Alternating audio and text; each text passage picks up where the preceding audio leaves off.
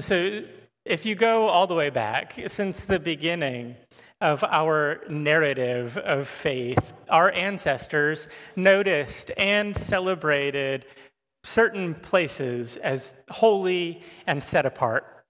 Right? If you, if you read back, Abraham stacked stones on top of one another to remind himself where God promised him that he would receive a lineage as numerous as the stars in the sky and the grains of sand in the desert.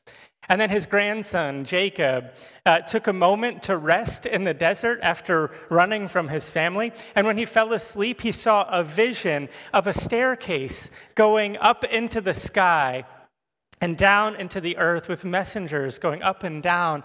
And when he woke up, he realized God had been in that place, even though he didn't know it. And so he used the very stone that he was sleeping on to form a pillar, anointing it with oil and marking that place as holy. He even named that place Bethel, which is Ugaritic, an ancient language for house of God, a stone in the wilderness set apart as a house of God. If we keep reading in our scriptures, we see that Moses removed his shoes in the presence of a burning bush where God was alive. And then eventually, Moses and the people who had been released from slavery followed the presence of God through the wilderness in a pillar of fire and smoke. During their journey, those often hesitant but generally faithful followers, they created a sacred ark to house the covenantal laws and the tangible presence of God. And eventually, those same people journeying through the wilderness crafted a tent to rest over the ark of the covenant. And then we see, after several generations, Later, Solomon uses his incredible wealth to build a colossal and ornate temple to worship and honor God. And God was in one place. So when the temple was destroyed by a Babylonian army, it was a huge problem. The people who had devoted themselves to God by worshiping in the temple had to find ways to worship God in their normal habits of life. They had to find ways to demonstrate their faithfulness beyond the sacred walls of a sacred building in the sacred city. See, there's a shift that happens, right? In the origins of our faith, God was recognized and worshiped anywhere in gardens or in deserts, at the peaks of mountains and at their base. But then, when power was held in human hands, temples were built. And suddenly, God could only be worshiped in these sanctuaries of a human crafted temple. And as time has gone on, we've built more and more of these places to honor God, but the concept really hasn't changed. Inevitably, we think our place and our time and our way is the best. We set sanctuaries apart as the place where we meet God.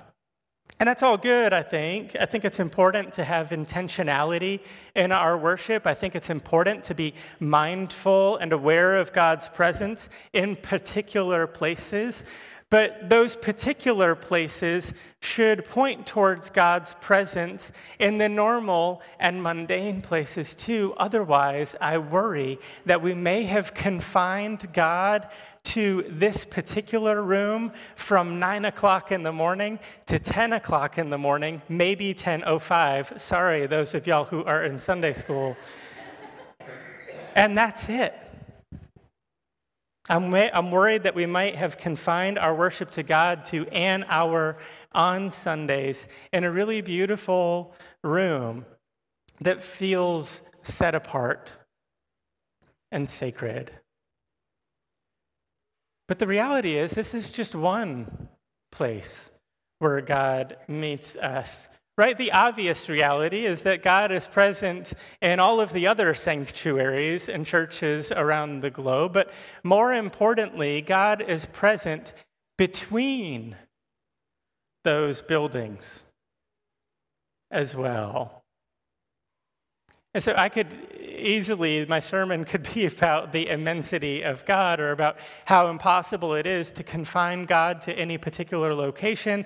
I could talk about how God doesn't really care about what liturgy we use or don't use. I could talk about how God has no, at least to my knowledge, has no known preference of whether or not he prefers bands or choirs or particular kinds of instruments, right? I have no knowledge of that.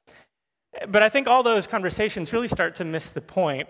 I read a really interesting, uh, unscientific study performed by a worship leader in a large church uh, in California this week. Um, over the course of a couple weeks, a worship leader named Manuel Luz interviewed 100 people uh, just with one question How do we know if worship was good? Oh, that's a good question, right? How do we know if worship was good? And the answers were pretty relatable. Um, I was moved by it being one of the most popular. You know, I was really moved, so worship must have been good. Um, I felt like God was present through it. Um, I was able to forget about the stress of the week. Or I really liked the music, right? Those were those are all pretty relatable answers. I think all of us might have said something like that, one of those in our time in church and in worship. They're incredibly relatable answers. Uh, the problem is that all of those answers reflect my preference, right? Or my feelings, and not necessarily God's. And this is why I think arguments about worship styles and preservation of certain spaces and uh, pieces of furniture can be so unhelpful. They have very little to do with worshiping God, but have a lot to do with maintaining our sense of comfort as we worship God. Now, don't get me wrong, I'm confident that God wants us to be happy and wants us to be comforted. And beyond that, Scripture is full of stories and parables about the need for communities to worship God alongside one another through songs and readings and testimony. Worship is meant in community is meant to draw us together despite our differences to focus on the one who created every single one of us. Worship is meant to rekindle our sense of connection and conviction about God's goodness, God's faithfulness, and mercy. Worship is meant to awaken our inner selves to the truth that all are beloved creations of God with just as much value and worth as the person who's sitting next to you. Your value isn't determined by whether or not you can keep up with a responsive reading. It's also not determined by your ability to sing on key. Thank God for that, right? Your value is only determined by the love of God, which is everlasting and persistent. So, after the temple that had been torn down by the Babylonians, after it was rebuilt, Jesus had a really interesting and intimate conversation with the Samaritan woman at a well. Now, this story, in and of itself, just the setting and the conversation itself, has so much to talk about. It's significant in its own right for that context. And in the eyes of Jesus' religious tradition, this woman is outside of the community. She doesn't belong, and Jesus certainly should not be speaking to her alone at the side of a well. But that's not what. Uh, that's not the point of this sermon. That'll be, you know, several later down the road. Uh, as a part of their conversation, this woman explains to Jesus that she worships God on the mountain with her community instead of in the temple. And I think Jesus' response is beautiful as much as it is inclusive. And honestly, it would have been very hard for his own faith community to hear. Ken just read it for us, but I want to read it again in part. She, he said, Believe me, woman. The time is coming when you and your people will worship the Father neither on this mountain nor in Jerusalem. The time is coming, and it's here when true worshipers will worship in spirit and in truth. The Father looks for those who worship him in this way. God is spirit, and it is necessary to worship God in spirit and in truth. So, in this sense, Worship is just participating in God's Spirit, God's work, through the lens of absolute and vulnerable honesty.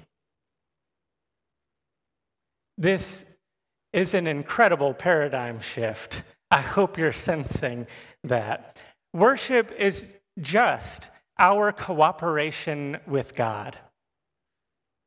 Worship is the act of cleansing of our, ourselves of the lies that we tell to ourselves, that we have to be productive, that we have to look busy, that we have to look the part, that we have to pray the right prayer to get what we want or need, that we have to have the right family dynamics, or that we have to make life look easy, or even that we have to make life look hard earned. These things are lies that keep us from worshiping in spirit and in truth. These lies constrict us, they place limits on us, and they put us in competition with our friends, and too often they put us in opposition to our community. That is not worship. Worship is it's gratitude in the presence of God. Worship is confession when we make a mistake. Worship is connecting with people who are different from us and similar to us. Worship is opening our eyes to see the truth that's within us and opening our eyes to see the truth of everything that surrounds us. Worship is joining God in compassion for those who are hurting. Worship is joining God in advocacy for those whose voices have been stripped away from them. Worship is rejoining and reconnecting with those who have been pushed to the margins, drawing them into a beloved community. See, worship is so much bigger than spending an hour in this beautiful sanctuary singing wonderful songs and praying beautiful prayers. Worship is intentionally living a real and messy life in the presence of God from Sunday all the way through Saturday. And as a church, the church, like capital C church, continues to lose its power in the world, I'm genuinely excited to see what will come in the future. I trust, I know that God will continue to be with us, permeating everything and calling us to remember who we really are. You are a beloved child of God, made in God's own image and named good from the beginning of time, and there is nothing you can do to change that. And that same truth exists for the one sitting next to you. Every time we gather,